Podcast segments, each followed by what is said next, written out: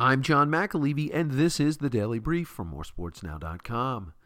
While they have not yet had the press conference to make it officially official, Adam Gase will be the New York Jets' next head coach. In his three seasons in Miami, he compiled a 23 and 25 record. In year one, the Fins went 10 and 6 and made the playoffs. This year, they started 3 and 0 but finished a disappointing 7 and 9.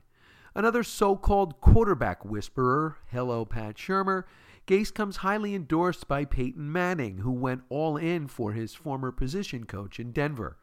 Though Gase was not able to turn the likes of Ryan Tannehill, Jay Cutler, and Brock Osweiler into winning signal callers, Jets general manager Mike Maccagnan and team ownership believe in his pedigree and want him to team with Sam Darnold for the foreseeable future.